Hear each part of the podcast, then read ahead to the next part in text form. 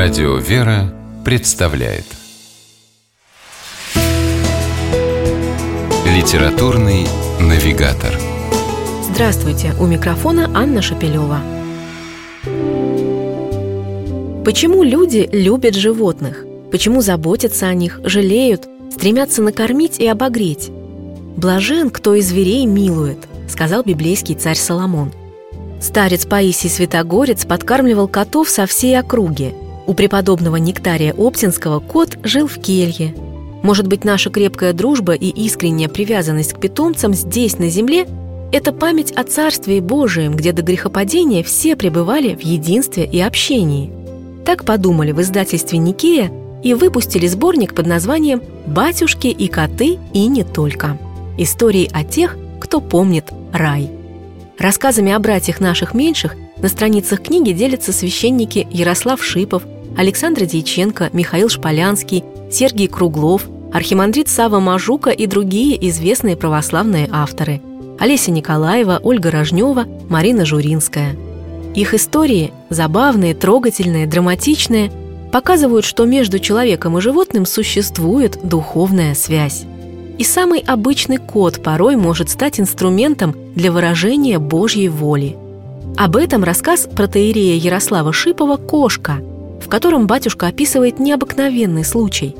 Однажды он отправился в глухую деревеньку исповедать и причастить одинокую больную старушку и узнал о том, что бабушка чудом дождалась его приезда. Оказывается, накануне старушке стало совсем плохо. Она впала в забытье, а нужно было принимать лекарства – так бы и померла, если вдруг не почувствовала щекотку. Она пришла в чувство, открыла глаза и увидела перед собой трехцветную кошку. Это она щекотала нос старушки своими пышными усами. Очнувшись, женщина быстро приняла лекарство и позвонила медсестре, чтобы та скорее послала за батюшкой. Откуда взялась эта кошка, не давшая бабушке умереть без покаяния, никто так и не мог толком сказать. Протеерей Сергий Правдолюбов рассказывает смешной эпизод из своей жизни. О том, как прямо во время патриаршей службы он безуспешно пытался поймать кота, который каким-то образом проник в алтарь.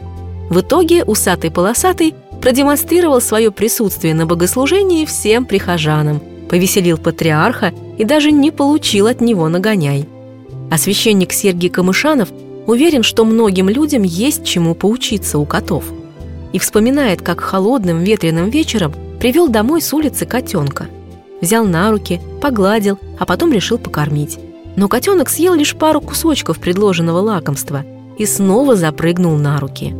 Благодарность и человеческое тепло оказались для него дороже еды. Ситуации, в которые попадают в книге «Батюшки» и «Коты», самые разные.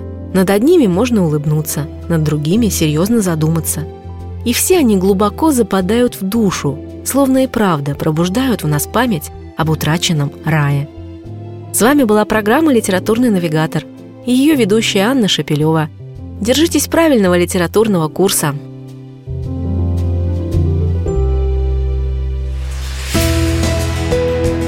«Литературный навигатор»